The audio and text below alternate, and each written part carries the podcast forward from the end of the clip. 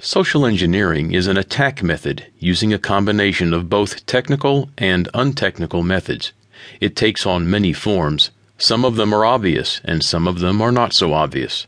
It's important to understand the role of both low tech persuasion and technical methods because social engineering has a high success rate because it is initially easy to perpetrate.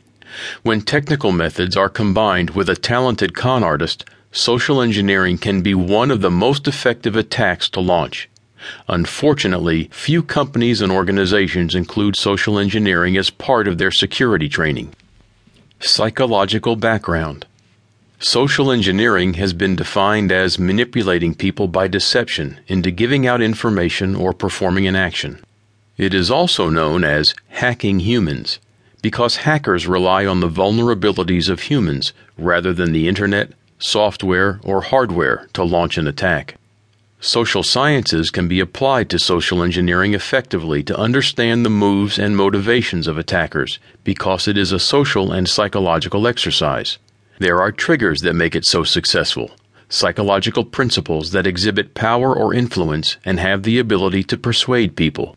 These psychological triggers include strong affect, a heightened emotional state that can potentially enable a hacker to get away with more than they normally would. If the target experiences feelings of surprise, anticipation, or anger, they are emotionally compromised and less likely to consider their actions. Overloading. This is described as mistaken premises or falsehoods that go unchallenged when they are heard rapidly and placed between truisms. This usually results in having to digest a large amount of information quickly, which affects logical functioning and can produce sensory overload. A person can become mentally passive if they are forced to absorb information and are not provided the time to evaluate it. The target is then more accepting of arguments that they normally would have challenged.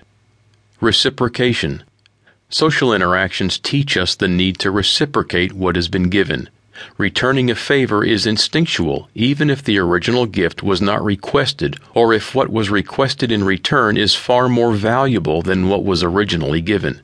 For example, a hacker appears to be the champion with the availability and the skills to fix the target's problems. Even before the problem is resolved, the target can feel indebted to the attacker. This feeling of appreciation and thankfulness leads to the perfect situation for the hacker to begin to exploit the target. Deceptive relationships. Building a relationship with the purpose of exploiting the other person is relatively easy. A scammer can provide favors without asking anything in return or side with the target against someone else to secure the bond, and then easily obtain the information they need.